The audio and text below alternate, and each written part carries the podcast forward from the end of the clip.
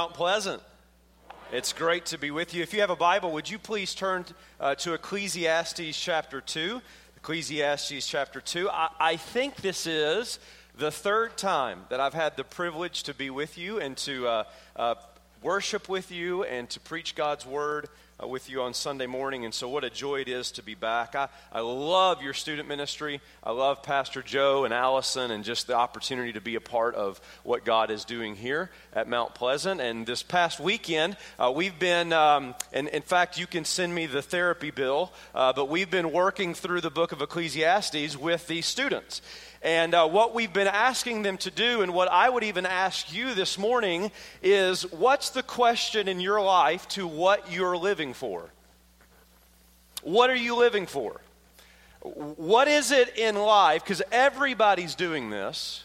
What is it in life that you're trying to find to provide meaning in your life?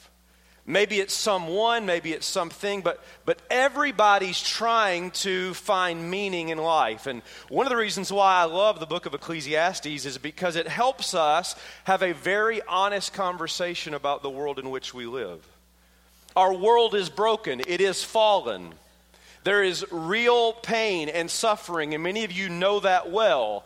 And what sometimes we have the temptation as Christians to do is kind of live in our Christian bubble and just kind of plug our ears and ignore the reality of life in a fallen world. Well, the book of Ecclesiastes will not let us do that. In fact, it's an example of a man who is searching for meaning in life He's looking at all of life under the sun, and he's come to a conclusion. In fact, he says it 38 times in the book that everything is vanity, that everything is meaningless, that there really is no point. And what we've looked at this weekend is this man has tried knowledge. He's tried pleasure. Like, if I could just enjoy everything life has to offer, then I'd find meaning. He's tried possessions and status, and every time he comes back to the conclusion that it is vanity. And what we've been trying to do with the young people, and what I want us to do this morning, is I want to show us how it's actually the gospel of Jesus Christ that gives us the answer to meaning of life. Would you this morning enter in with me for a very honest conversation as to what you're living for? Could we be honest this morning and look at the reality of life and all of its brokenness and see the beauty and the hope of the gospel of Jesus Christ? Could we do that? Well, then I'm going to ask you if you would to please stand as we honor the reading of God's word. Ecclesiastes chapter 2. I am absolutely convinced that every single one of these words is breathed out by God. This word comes with the very authority of God Himself. Look at verse 1. I said in my heart, Come now. I'll, I'll test you with pleasure. Enjoy yourself. But behold, this also is vanity. I said of laughter, it's mad. Of pleasure, what use is it? I searched with my heart how to cheer my body with wine, my heart still guiding me with wisdom and how to lay hold of folly, till I might see what was good for the children of man to do under heaven during the few days of their life. I made great works. I built houses and planted vineyards for myself. I, I made myself gardens and parks and planted in them all kinds of fruit trees. I made myself pools from which to water the forest of growing trees. I bought male and female servants and had slaves who were born in my house. I had also great possessions of herds and flocks, more than any who were before me in Jerusalem. I also gathered for myself silver and gold and the treasure of kings and provinces. I got singers, both men and women, and many concubines, the delight of the sons of man. Would you please pray with me? Father, we thank you for your word. Thank you for the privilege to be here on this Sunday morning, to be able to have an honest conversation, a conversation that your word allows us to have to take an honest look at life around us, the things that our hearts pursue in order to find meaning and how they fall short. Help us this morning be clear about where hope is found. Help us be clear where meaning and purpose is found. And, and I just pray that everyone, everyone in this room would leave here in just a few moments with the certainty that they have found hope and meaning in Jesus Christ. And it's in His name that I pray. And all God's people said, Amen. Please be seated. Well, most of my childhood was spent growing up in the 1980s. Now, I know I'm old. Some of you are like, that's arrogant, right? What are you talking about, old in the 1980s? But as I thought about growing up in the 1980s, I thought about what an awesome decade to grow up in. There were things like amazing inventions, inventions like the Rubik's Cube. I mean, how awesome was that? Or how many of you remember the clapper? Remember the clap on, clap off? Yeah, that was an awesome invention. Or one that was a benefit to me was the trapper keeper. You remember the trapper keeper? It was like a notebook and a time machine all in one. In the 1980s, there was great technology. You remember the Atari? It had two games, and it was all about shooting rocks. There was the VCR. How many of you still have a VCR?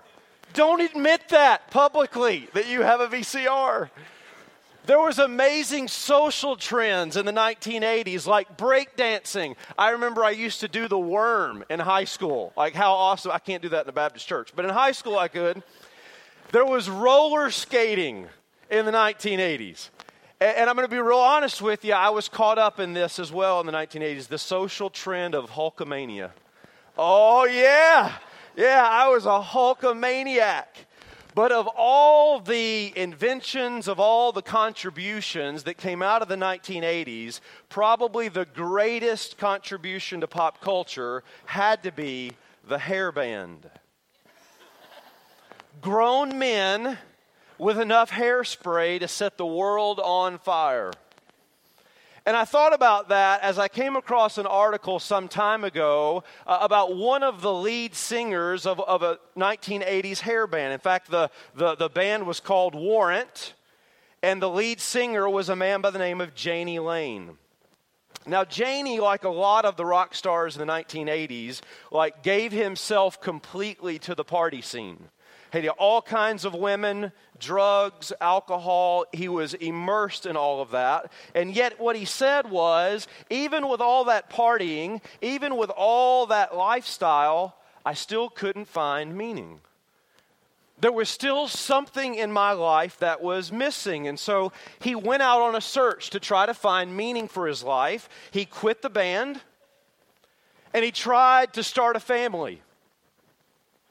But he still couldn't find meaning, and so he got the band back together to renew his music career. He even tried celebrity fitness, and yet nothing seemed to provide the answers that he was looking for until he met her. By her, I mean Kimberly Nash. He met this woman named Kimberly, and everything changed. In fact, this is what Jani said quote, no matter what I had, how many houses or cars, what was in the bank account, what was going on with the band or songwriting, something was always missing. I truly believe that what I needed was a soulmate. Last year, I suffered some consequences from drinking that I never suffered before in my life. And it made me step back and think, how is this how I want my life to end? And the answer is no. Why? Because Kimberly makes me want to live. Close quote.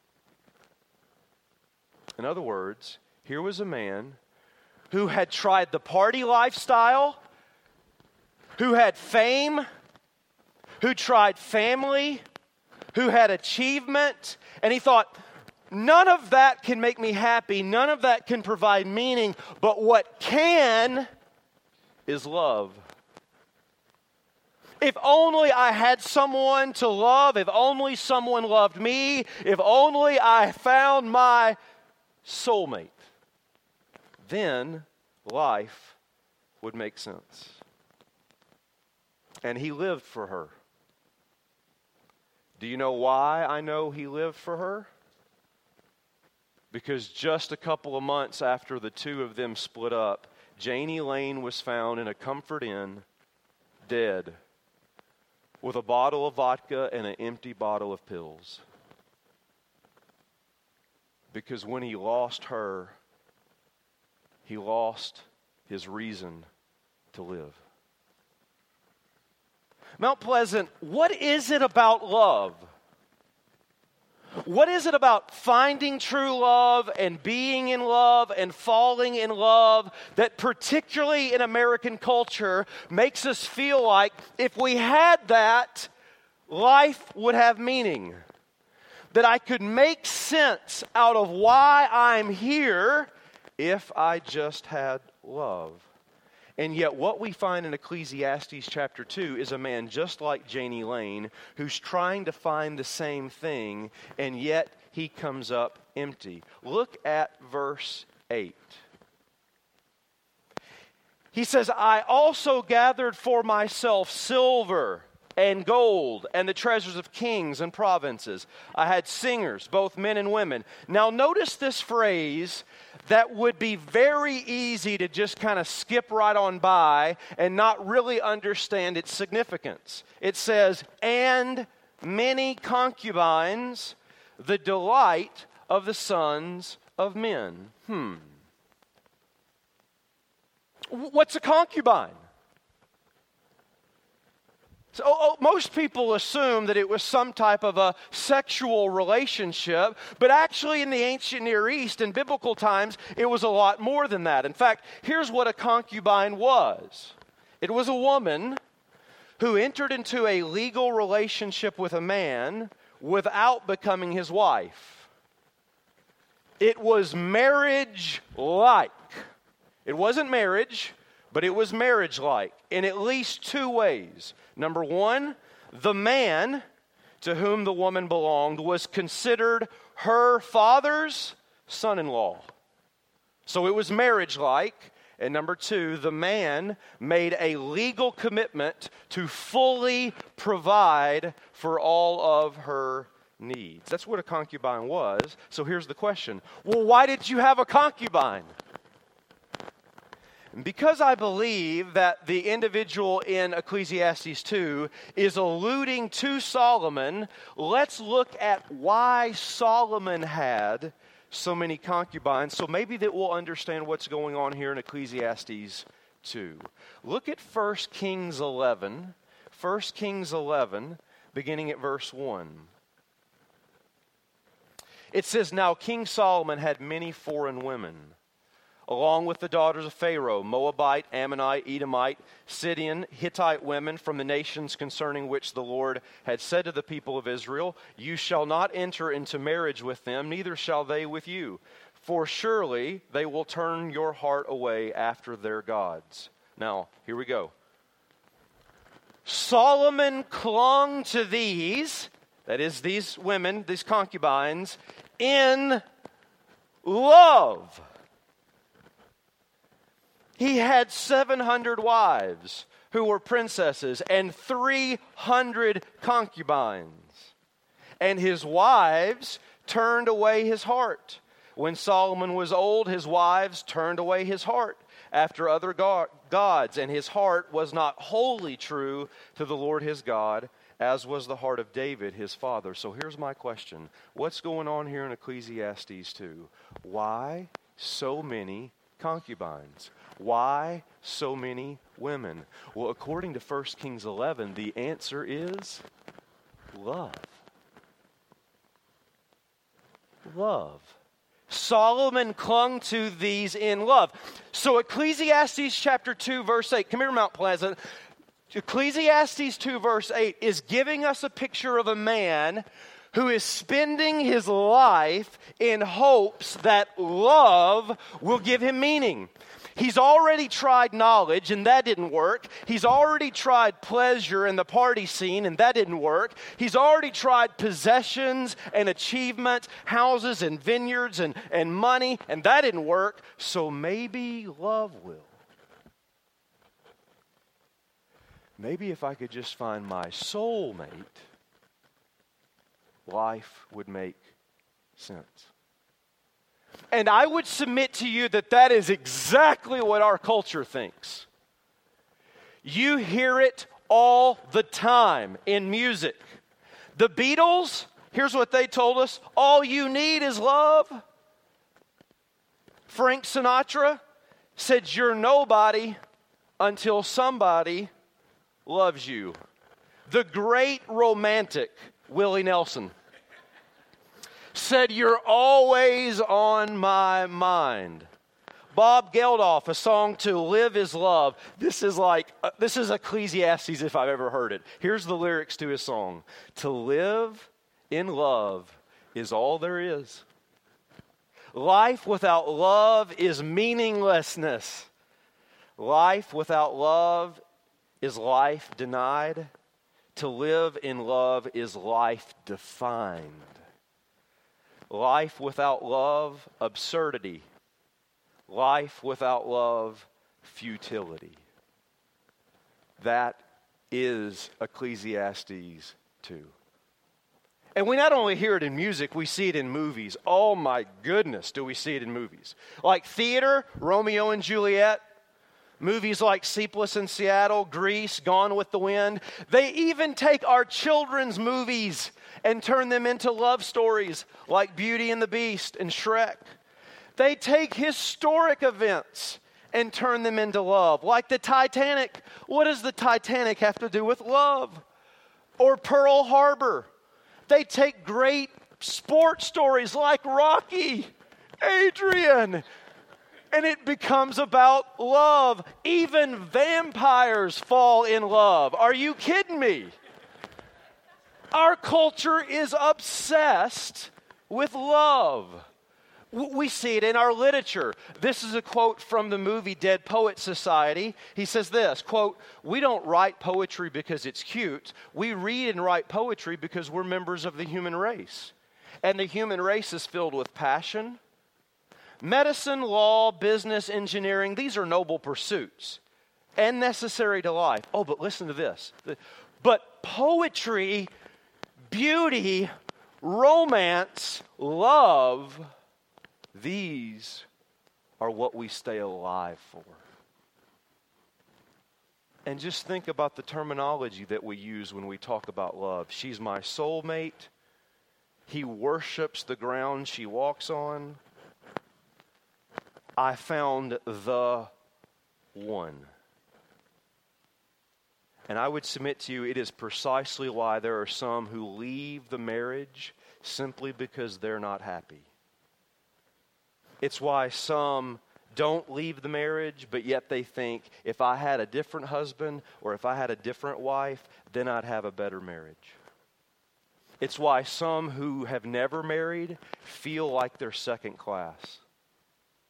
It's the single mom who cries every night because her story didn't end happily ever after.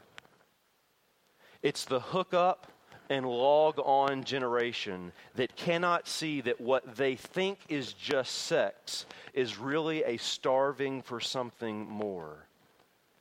It's the mindset that says, if I'm attractive, I matter. It's the one who's lost a spouse, like some of you.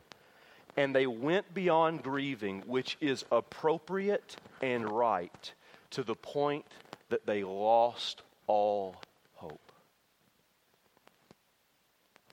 I would submit to you, we are just like Ecclesiastes 2.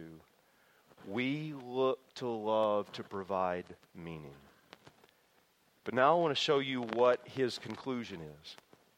He's on this search trying to find meaning in life. Love is one of his pursuits. And what's the conclusion of his journey?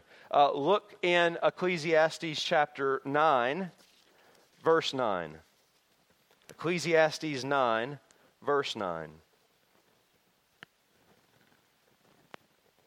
Here's what he says Enjoy life with the wife whom you love, all the days of your vain life that he has given you under the sun. How depressing is that? Because that is your portion in life and in your toil at which you toil under the sun. In other words, here's what Qoheleth would say Because it is vanity, because expecting love to ultimately provide meaning in your life is, is pointless, here's the best you can do enjoy it while you can.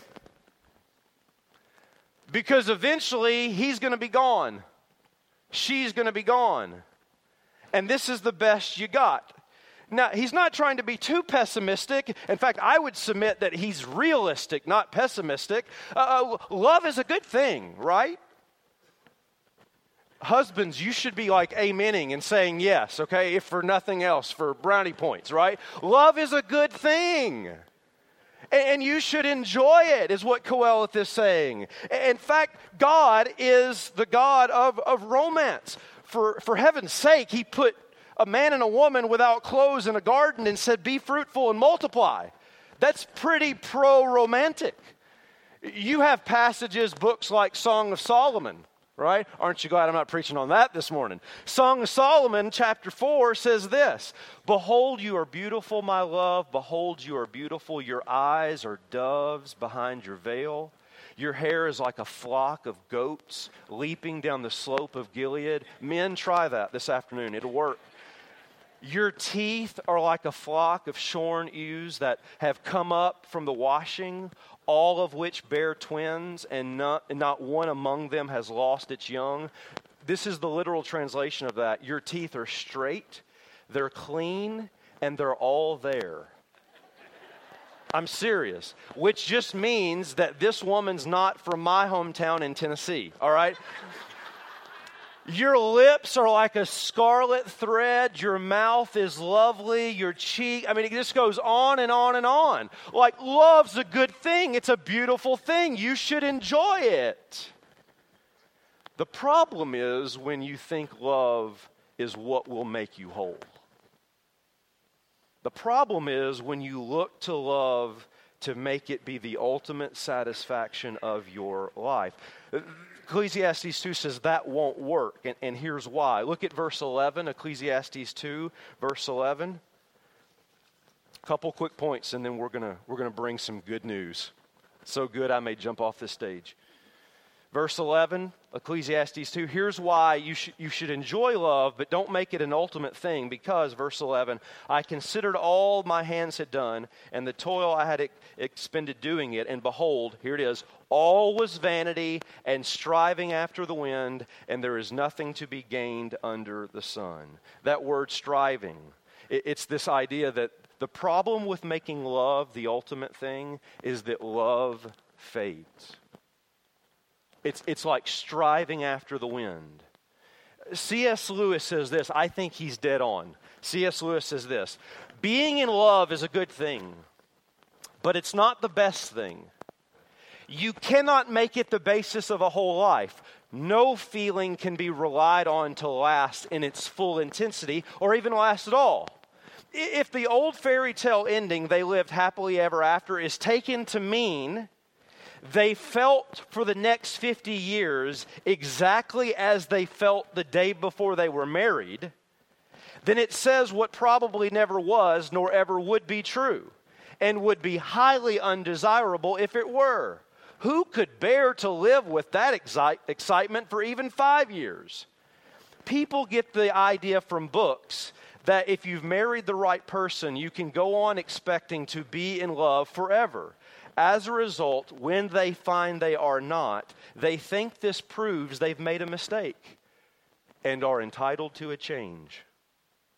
When they have changed, the glamour will presently go out of the new love just as it went out of the old one. Now, again, you may say that's really pessimistic, but I would submit that's precisely what the scripture is saying. Love is a good thing love is a good thing, and you should enjoy love. Whether that's romantic love or just relational love or family love, that's a good thing. But the problem is, it can't sustain you because it isn't sustainable. And here's the second reason eventually, it'll be gone. Think again the verse that we just read a few moments ago in Ecclesiastes 9 when it said, Enjoy the life with your wife whom you love all the days of your vain life that you have under the sun, because it is your portion in life and in your toil at which you toil under the sun. In other words, all the days of your life, what does that mean? It means eventually it's going to come to an end. Here, here's the, I wish I had more time to unpack this, but I don't. Let me just say it quickly.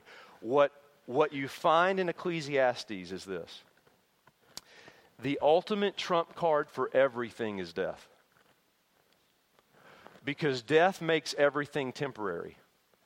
And if everything's temporary, then how in the world can it provide ultimate? It may be a good thing, but how can it provide ultimate meaning?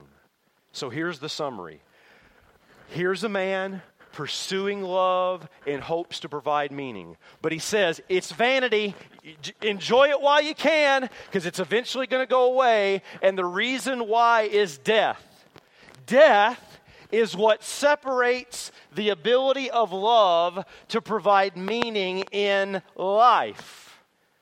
And so, if you make that your ultimate thing you're living for, it will leave you empty death makes it all meaningless. Let's pray. I'm just kidding. We're not, what a terrible ending. Can you imagine if I were like, let's pray and go home and we're all like go to therapy and be depressed the rest of the day? What would you say to this man in Ecclesiastes? Let me bring it home. What would you say to a culture that's trying the same thing? What would you say to you, who, whether you know it or not, has looked to love in some way to say, if I had that, then life would matter? Here's how I would answer Ecclesiastes 2. I would answer it with Romans 8. Go there, and we're done. How does the gospel of Jesus answer this quest for love? Remember, Qoheleth's argument, the, the preacher of Ecclesiastes 2, Qoheleth is the Hebrew name for the preacher, is searching for love to find meaning. And he says it's vanity. And so, is that the end of the story? No, it's not. Here's the argument of Romans 8 as we close. And this is why I love the, the beauty of the Bible that lets us be honest. Here's what Romans 8 says We live in a fallen world. Amen? You look around us, it's broken. Families broken. Relationships broken. Marriages broken.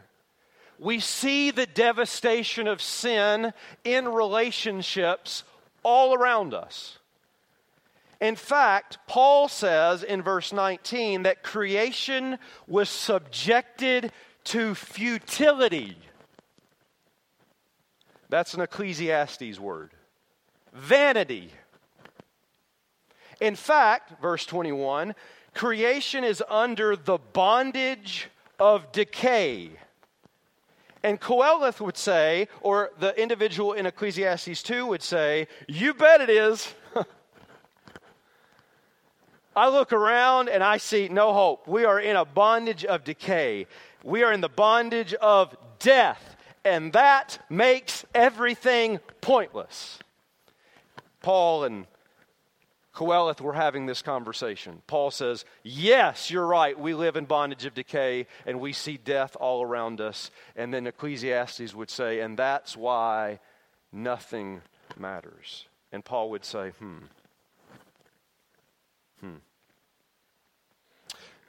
So, what you're saying is you can't find meaning in love, ultimately, because of death. Love can't be an ultimate thing because if that love dies, if that person that you love dies, if your soulmate, Jani Lane, goes away, so does your hope. Is that what you're saying? Okay. Well, then what if there was a love that conquered death? What if there was a love that death couldn't keep you from. Well, that would change everything. Look at verse 32 of Romans 8. He who did not spare his own, own son, but gave him up for us all, how will he not also with him graciously give us all things? Now look at verse 35.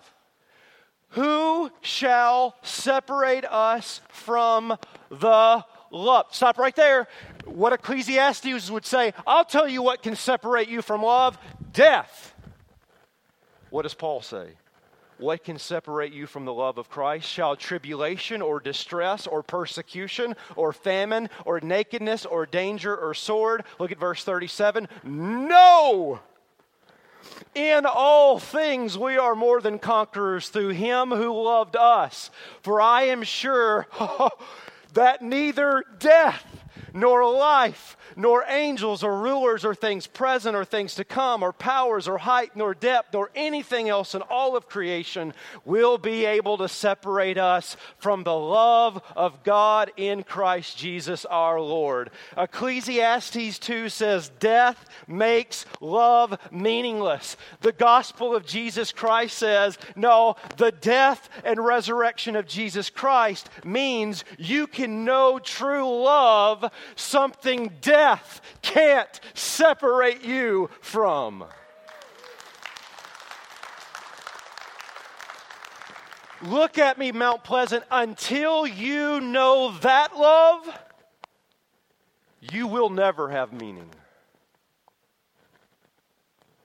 Until you know the love of God demonstrated to you in the death of his son as he is crucified on the cross for your sin and rose on the third day. Until you live for that love, you will always be hopeless. And so this morning, I would invite you to a love that death cannot separate you from. Do you know why death can't separate you from God's love? Because that love walked out of a grave. And there are some of you, if you'd be willing to be honest this morning, you've been looking for love in all the wrong places. And what you need to find this morning is true love the love of a father, the love of God in Christ Jesus. This morning, I invite you, if you have experienced the failure of human love, and I would submit every one of us in this room has, I invite you to a love that never fails. If you are like Jani Lane or Solomon, and you think, if only I could find love, my soul would be complete, I would say, no, no. If only you could find Jesus, if only you would believe in Jesus, then your soul would be complete. And maybe for the first time in your life, you could say, I really have found a love worth living for. And all God's people said, Amen. Let's pray. Father, thank you for your word. I, I love how it answers real life problems. If we take an honest look at the world around us, if we take an honest look at our own hearts, love is one of the things we assume will bring us meaning. And that's true. It's just not human love, it's your love. And as good and enjoyable as human love is, it is a gift from you. It is not ultimate love. Ultimate love was you did not spare your own son, but delivered him up for us all. And nothing, nothing can separate us from that. I pray for those this morning who do not know your love personally. I pray they would repent of their sin, that they would believe in Jesus, that they would experience his love this morning. I pray for those who maybe have known your love, but have just not been living in it. They've not experienced the fullness of it. Would you cause them to repent and rededicate and renew in your love this morning? We ask it all in Jesus' name. Amen. If we as we have a time of response, I'm going to ask Matt and Joanna to play and your pastor to come. If you have a decision that you need to make or someone to pray with, I invite you to come as we sing. Let's stand.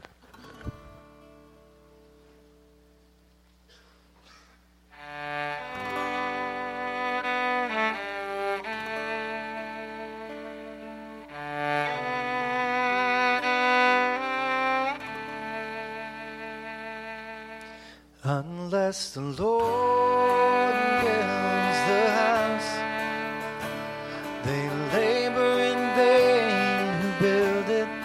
unless the Lord builds a house.